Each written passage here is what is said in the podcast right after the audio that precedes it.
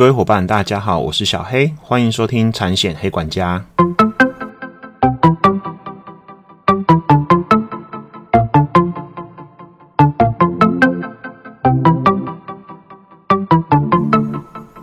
产险黑管家可以透过所有通路上架收听，不管你是 iOS 系统或是 Android 系统的手机，请搜寻产险黑管家。令小黑在 FB 也成立粉丝专业喽。Podcast 新上架的集数会在上面公告，有空也会在上面写一写有关产险资讯的文章。而如果大家有想要听的主题啊，或者是议题啊，都可以私讯我的粉砖，我也会回复哦。大家可以在 FB 上面搜寻“产险黑管家”订阅追踪哦。Hello Hello，大家还好吗？距离上一集啊，已经快一个月了，没办法，因为小黑七月其实。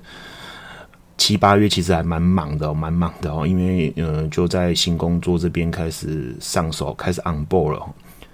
那其实在这几个月以来，今年如果大家有 follow 小黑的一些状况跟续写，知道嘛？我在三月离开了前公司嘛，我在前几集有提到嘛，然后主要去想要去做一些自己想做的事情，这样。那那时候是裸辞嘛，那第一件要做的事情就是，其实有准备六月的国家考试。OK，六月的保金贷的国考，那当初为什么会想考这个考试呢？其实一方面是为了产险黑管家这个节目啦，因为这个节目其实我当初设定没有说一定要给哪一间保险公司的业务人员听，主要就是想要给一些想要学好产险的人去听有关于产险相关知识的文章。那小黑以前在前公司其实也蛮。喜欢上台授课讲课，然后准备非常多的食物，让一些寿险业务人员可以很快的去懂一些产险的资讯跟资讯，让有办法去在客户那边销售相关产物保险的时候，才不会资讯错误或者是规划错误这样子。那为什么还是会想去考这一张证照？其实一方面是在实务十五年处理过很多实务的事件，那。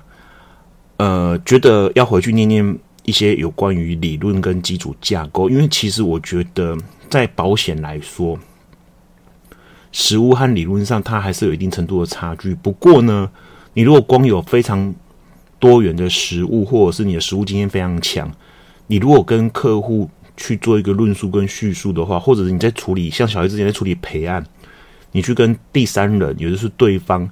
去讲一些有关于保单条款上的规定也好啊，或者是一些除外现象规定也好啊，你如果没有一个保险学或保险法的架构去把它架上去的话，其实我会觉得讲的力道会比较弱一点。这也就是这个原因。那再来就是在去年底的时候，其实小黑就有去看一些比较不一样类型的工作，那也有幸有去几场的面试这样。那那时候面试官也有会问问小孩说：“啊，你？”呃，在产物保险那么多年，有考过什么样的证照？当然，小黑之前有去考产险的核保理赔，那目前也是过了大概三科吧。可是他们比较会想要要的是一些比较专业级认证的证照，比如说像国家考试，因为国家考试毕竟等级不太一样，那个是真的要花心思心力去准备的。那他们就问到说：“那你有没有财产保险经纪人证照啊？”那那时候其实小黑这十几年以来，真的比较少去准备考试，因为都忙于工作，忙于通路的服务、教育训练跟宣导之类的。那面试官这样问我，我当然就因为也没有去考嘛，所以当然也不会有证照。可是在这几次面试的反思，我就会会觉得是说：“诶，那我刚好可以透过这段期间来补强自己理论上的专业。”这就是我当初要考这个考试的一些起心动念。再来就是成立这个节目是要回馈给二三十万的寿险业务员，想去听这个节目就需要产险。那我不可能只有分析一一家保险公司的条款，加上实物让你们知道。那我如果我要去学习别的保险公司的条款的话，我觉得要有个产险经纪人的一些宏观的视野跟证照去讲，对我的节目以后有帮助，也可以帮助到大家。其实起心动念就是这样，不过我认为学习其实是没有没有终点的啦，终终身学习嘛。那小黑也在八月初放榜的时候也有幸，就是刚好财产保险经纪人、人身保险经纪人都一起考过，运气是蛮好的，运气蛮好。因为我我一直认为我不是一个很会考试的人哦。不过这也是让我就是有启动内心想要继续学习、终身学习，反馈给保险社会，反馈给业界各位业务伙伴一些很重要的知识概念哦。所以我有本来就有在就持续计划说年底还会去考一些考试啊，譬如说呃产物保险的核保理赔啊的专业证照啊，或者是企业风险管理师啊。那我有在计划明年初想要去念呃法律的硕士在职专班，这样其实都有在规划计划，然后也慢慢的一步一步在做，所以我不会把考上产物保险经纪人、人身保险经纪人考上这个证照了，我就列为一个终点哦。我会持续去做学习，那学习用意其实除了职场上。呃，可以服务客户更专业之外，重点是我觉得让自己更宏观、更客观去分析一些产物保险的资料资讯，然后经过我的消化，经过小黑的论述，更白话的让你们这些听众受惠。那最终的目标，我会想去考所谓的 CPCU，就是美国产物保险核保师。那那张证照其实全部考试都是英文的题目。那小黑觉得要挑战一下，那想看看在这几年可不可以考上？OK，所以那一天我在粉钻公告说我考上，那很多人有跟我留言哦，然后很多人给我按赞恭喜我，说我怎么那么强那么厉害？其实我一直觉得我不是很强很厉害，我只是觉得有一些内心想要去做的事情，然后督促我要去增加专业反馈给你们这样子。哦，所以就是以上就是大概一开始跟大家讲一些考试的分享，还有我一些心里的想法。那也希望大家可以继续支持我频道。那顺带一提啊，因为我在准备这次考试的时候，其实因为好几年都没有考过国考所以那时候我就有计划去补习班，那也去参加了解题力解题力这个补习班。那这个补习班其实，嗯，我怎么找的？我就是 F B 跟 Google 去找的。那当然我知道考这个考试有另外一间补习班，其实蛮有名的哦，蛮有名的一个吴姓老师，一个前辈，很好很棒的前辈一个补习班。那当初我在选择的时候，就是因为那另外那一间比较有名的补习班他已经开课了。那我这个人就是这样子哈，就觉得诶，你开课我中途插进去，好像整个好像就是会觉得接不太起来，所以我那时候就网络上去找，随便找我 FB 随便找，又就有一间解题力保金保代的补习班。然后他们刚好很有心，又开个说明会，在我想要报名那时候，所以我就去参加说明会，然后听听里面老师讲说，哎，这个考这个证照对我们来说有没有有有什么好用，有什么好处？我去听一听之后，我就觉得，哎，还不错，我就直接报名了，我也没有去比较别间，这样。那在这上半年这样子，整个跟上补习班的脚步，吼。我认为这个补习班的老师真的师资也蛮棒的哦，那也都是在业界哦，有业界老师，也有在学界的老师哦，所以在整个保险学跟保险法的呃理论，除了我一开始讲跟你们讲说我想要充实理论这一块，在整个保险法里面有勾稽到一些实务，因为教不了保险法的老师现在也是。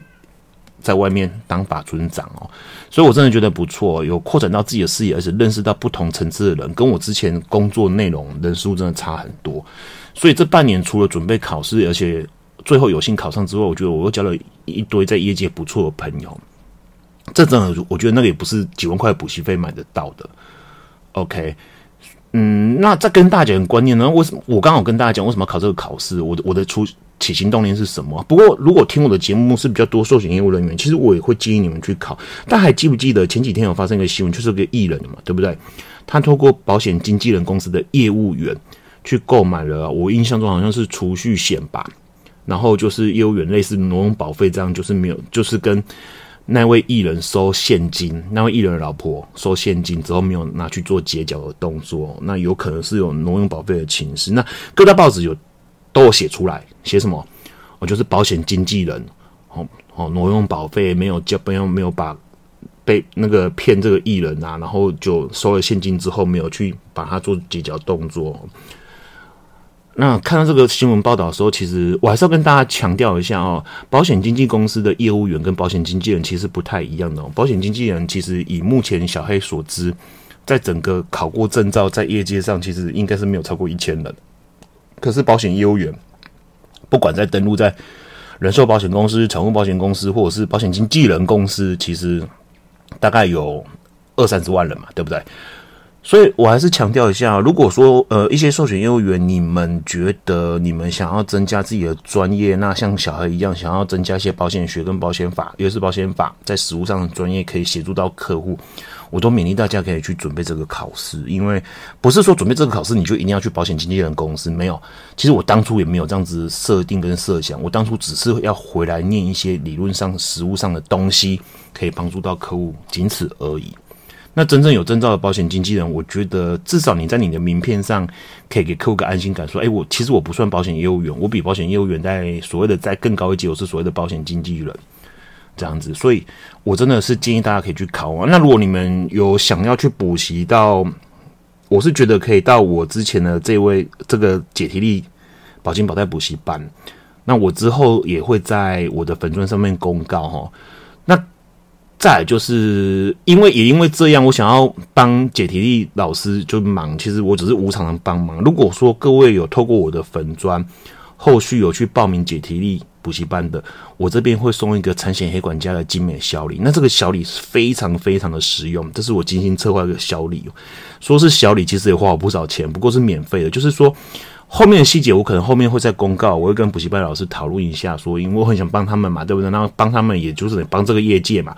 如果说你们有透过我这边认识我的关系而去报名的话，由我产险一管家送学员一个礼物，报名就送礼物这样子。那细节我之后再公布，那大家可以期待一下，那个礼物真的是我精心构构想出来的。那以上我就觉得，希望大家让这个保险业界更好，尤其是在这几个月防疫保单，吼，一般消费者对于保险公司、产险公司一些不好的看法跟想法，当然产险公司也要检讨。不过我觉得。保险的整个业界好，我认为社会才会好，国家才会好。OK，好，那回来今天的话题，今天要跟大家聊什么呢？呃，第三十一集，知名艺人车祸受伤的新闻，再次聊车险单一事故相关保险的重要性。OK，嗯，小黑先唱一首歌好了。不是每个恋曲都有美好回忆，是你说过要我陪你到底，真真。佳佳，让他梦一场。哈哈，大家应该真的知道哪个艺人嘛？上个月二十二号，买一个知名艺人就是林志颖吧，在小黑那个年轻人时代，哇，很多美美很多很多女生的偶像。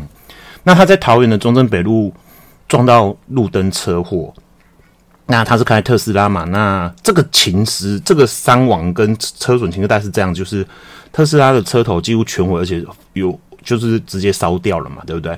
然后驾驶就是我们这位知名艺人林志颖受伤，还有他的儿子坐在副驾驶座是轻伤，那路灯也整个毁掉了。那如果以这个驾驶，就是我们林志颖这个伤势啊，他有多处受伤跟骨折，那就到长庚医院进行手术，而且住院好几天。那最近这几天，好像他有在。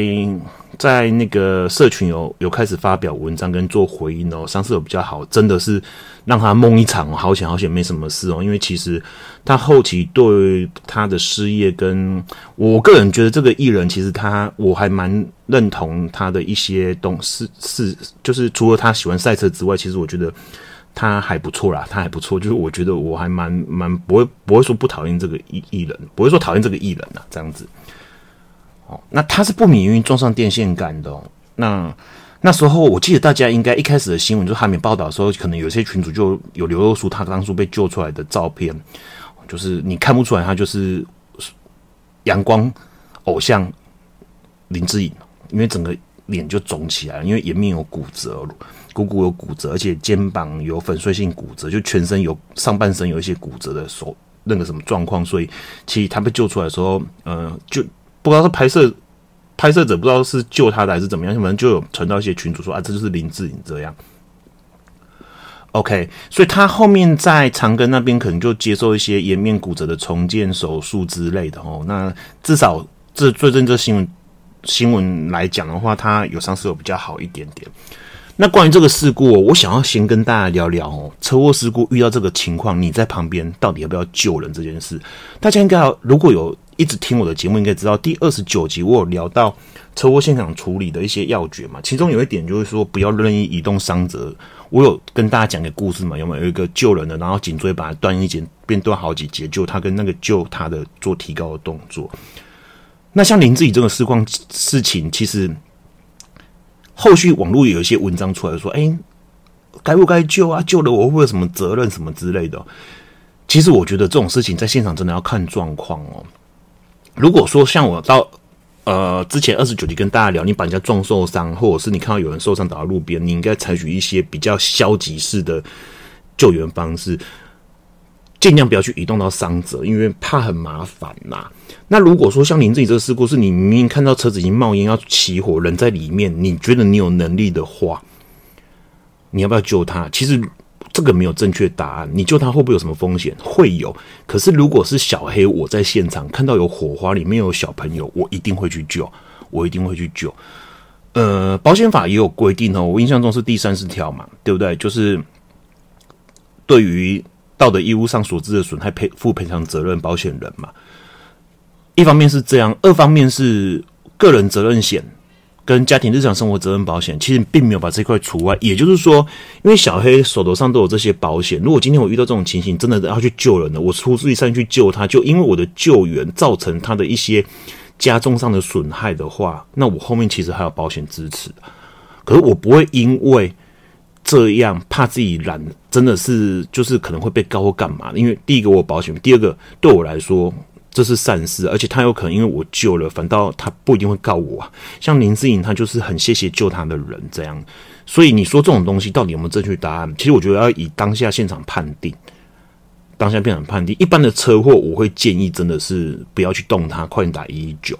哦，做做消极，我我讲的嘛，就是帮他撑伞啊，或者是说帮他消，就是就是帮他撑伞，然后给他降温，然后快点打一一九。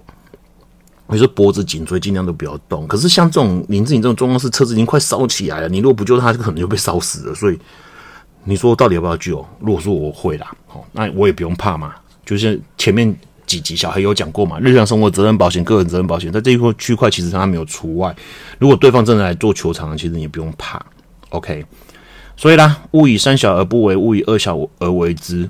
嗯，这是我的想法。那回来这个话题，特斯拉的车体险没有遗物嘛？对不对？这一定是乙事嘛？单一事故嘛？这丙事不会赔嘛？丙是车碰车嘛？那像驾驶受伤，就是我们林志颖受伤嘛？像这种单一事故啊，一般强制附加驾伤。和第三人附加价伤都会启动哦。小黑在第六级 EP 六的时候有有讲嘛，强制附加价商买了，为什么还要买第三人附加价商？我有聊过哦。那这边我再叙述一次，我刚刚讲了嘛，这个车祸事故驾驶也就是林志颖受伤，强制附加价商啊，一般来讲就是用强制险的理付标准来赔。强制附加价商是用强制险的理付标准来赔。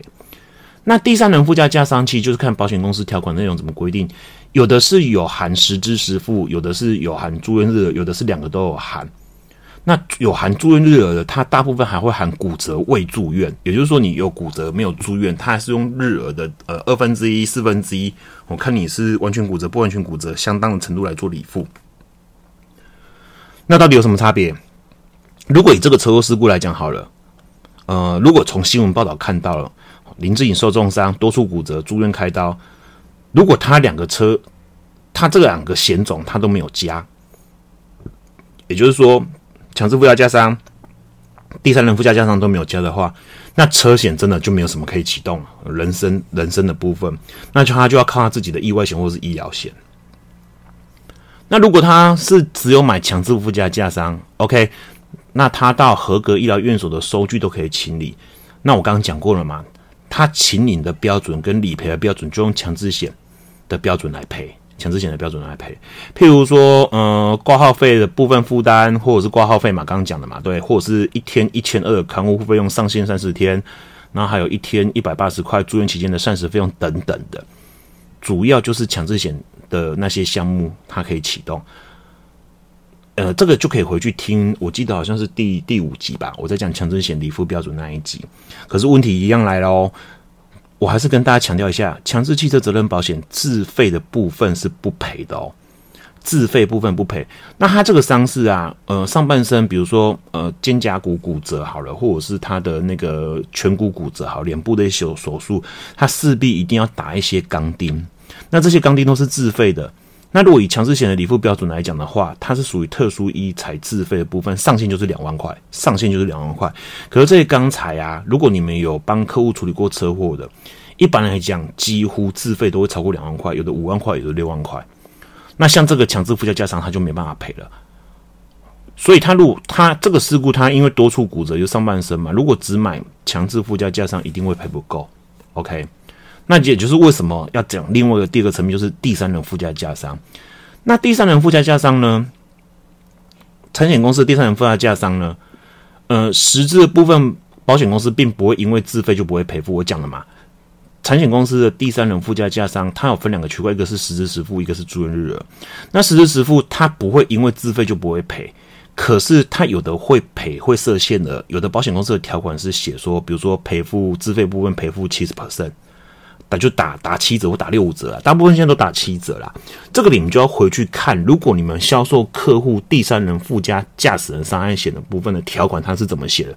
如果你们呃配合的窗口产险公司有在卖这一块的保险的话，那其实很多保险公司它目前没有卖这一块，可是它就有一个第三人附加驾驶人伤害险的住院日额，住院日额可以买。也就是说，你发生车祸事故，然后进医院来讲的话，看你住几天。比如说林志颖这个事故，他目前也住蛮多天的嘛，一天就是可能一千到三千不等，看你当初设的日额是多少。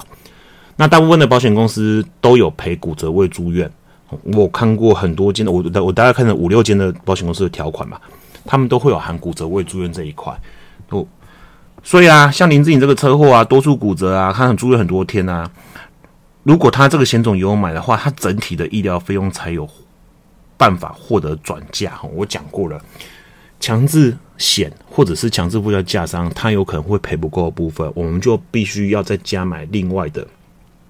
商业性的保险，第三人附加驾驶人商业险的区块，哦，所以这个是我要提醒大家了。那你们也可以回去听我前面几集有在听到讲到这一这一个部分的理付的一些呃范围，跟它为什么那么重要。我觉得这个真的要跟客户讲一下，跟客户讲一下。那我还是强调，因为产险大部分都是损害弥补的险种，所以我们不会像现在很很夯核心医院这样。我们要做的就是客户在这个事故车祸事故当中做的一些医疗行为，而衍生出来的医疗费用是可以获得实质上的补偿，而不会因为这个事故事故而所谓的不当得利超出他的补偿。所以小黑在讲我的节目，其实我都会勉励大家，就是说像这样子的险种内容，帮客户加一下，因为就很怕。我刚刚前面讲到嘛，如果林志颖他只有买强制附加价商的话。他住院那么多天，又那么多处骨折，我相信强制附加价上一定赔不够，因为他就是强制险的赔付范围，光是看护费用好了就一定不够了。OK，好，那这个车祸事故还有个小朋友嘛，对他的小朋友受伤嘛，那这种什么险呢？单一事故啊，由警方处理，强制险就可以赔付乘客的医疗费用哦。哦，所以我这样讲过嘛，如果我我我记得小黑在前面有一集第八集吧。有没有大学时期抽钥匙在干妹妹的故事嘛？对不对？哦，小黑有跟大家分享过。其实单一事故来讲的话，只要乘客受伤，你有报警处理，本车的强制险就可以赔乘客的医疗费，那没问题嘛。可是，一样嘛，赔付还是强制险理付标准去赔嘛。所以，有些乘客如果他伤势比较重，需要住院，或者是我刚讲需要打钢钉自费这些项目情事的话，要用什么险处理？就是乘客险嘛，乘客险嘛。那乘客险我刚讲的，我在第八集，我印象中是第八集吧。抽钥匙在跟妹妹那边有跟大家介绍一下。那乘客险这边，我顺便再跟大家分享一个小故事哦。小黑以前在当理赔时期，有一个案子我印象也很深刻。有一对老情侣，所谓老情侣就是可能都我印象中好像是一个六十几岁的阿伯，在一个五十几岁的，应该是他女朋友吧。那在彰化地区，然后开车，然后不知道什么原因吧，就冲进田里，我整台车栽进田里面。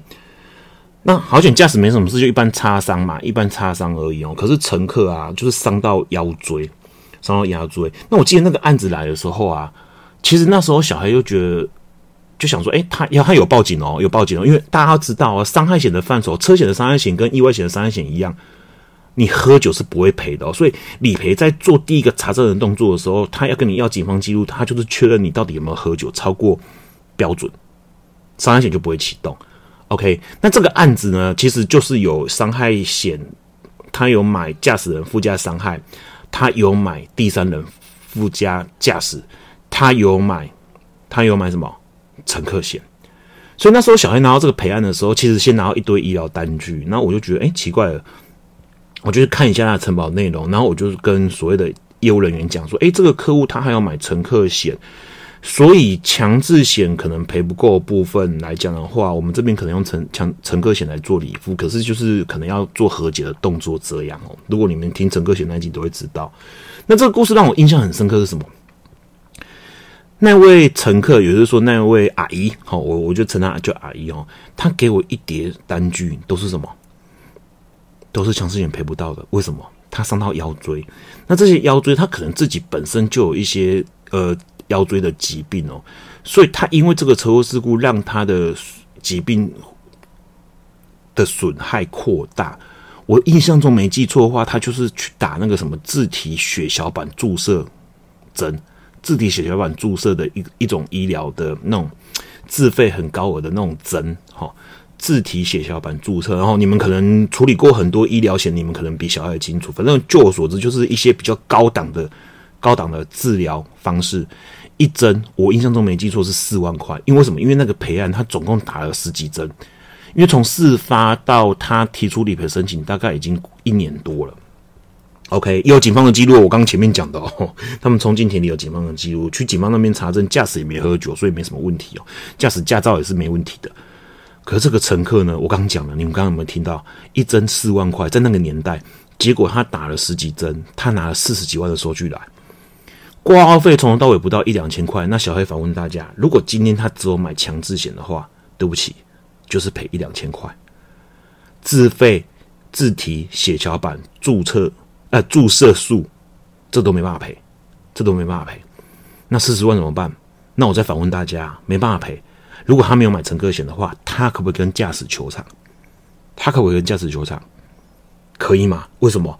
因为单一事故嘛，这台车冲进田里嘛。冲进田里嘛，那是驾驶失控不慎嘛，乘客都是无辜的嘛，除非是他冲进田里是因为驾驶，呃，因因为乘客对他做什么行为嘛，哦，可是这个当那个年代也没什么行车记录器，我也不知道他们两个在车上干嘛，反正这个事故驾驶一定有责任嘛，所以乘客这个医疗费用，如果如果保险公司没办法启动的话，其实乘客本来就可以跟驾驶做球场，这没问题的哦。那也好险，他有乘客险，所以我说到这个赔案的时候，其实我头很痛。为什么？因为其实我们很难得乘客险在那个年代要赔到那么高金的，而且我那我那时候还去问过我前公司的审查医师，还去网络上查一些资料。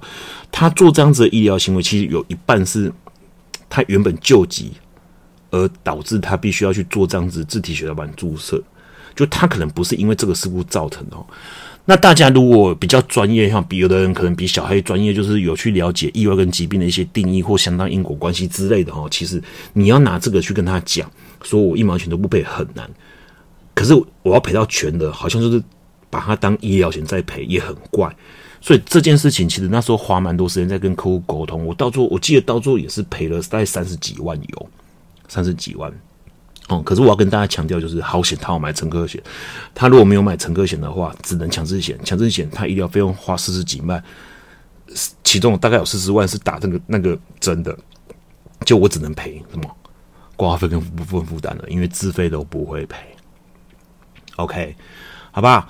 那大概跟大家分享到这边啦，那大家可以利用林志颖这个车祸事故，再次检视一下客户的车险内容是不是足够，然后可以回去听我的第五集啊、第六集啊、第八集这几集，再可以温习一下，让你们可以去了解整个单一事故大概发生的一些架构哦。那你保险大概要怎么架这样子？OK，那今天的节目就在这边哦，谢谢大家，呃，长期支持小黑的频道，那小黑也会。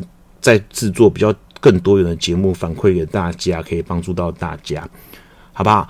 那因为小黑目前有工作，那也到一个新的领域去，所以比较忙一点，所以我会督促自己啦，对，不要拖那么久上集数啦。那因为小黑每次在录这个哦，就要找一个很安静的时间跟时光，跟脑袋清醒的部分来跟大家做一个专题的分享，所以。我还是会想办法尽量定期的上我的节目，那也希望你们多多支持小黑，那让小黑可以继续做下去哦。那前阵子有广告商在问小黑说要不要加入他们一些广告，目前也是都被我婉拒，因为我一直觉得这个节目我的初心真的不是要拿来赚钱，我是拿来帮助各位的。那所以，我真的很希望大家可以多多分享我的节目，可以让那些比如说刚进寿险业的新人也好，想要去了解产险一些东西，可能光看产险条款就快睡着的人，至少用小黑的一些理赔故事，可以让他增加一些专业知识，而且可以分享一些故事给他的客户听，把产险当一个很好的敲门砖，进而去引进一些寿险业务，然后让这个保险业界更好。这真的是我的初衷，好不好？那我们下集见喽，拜拜。Thank you.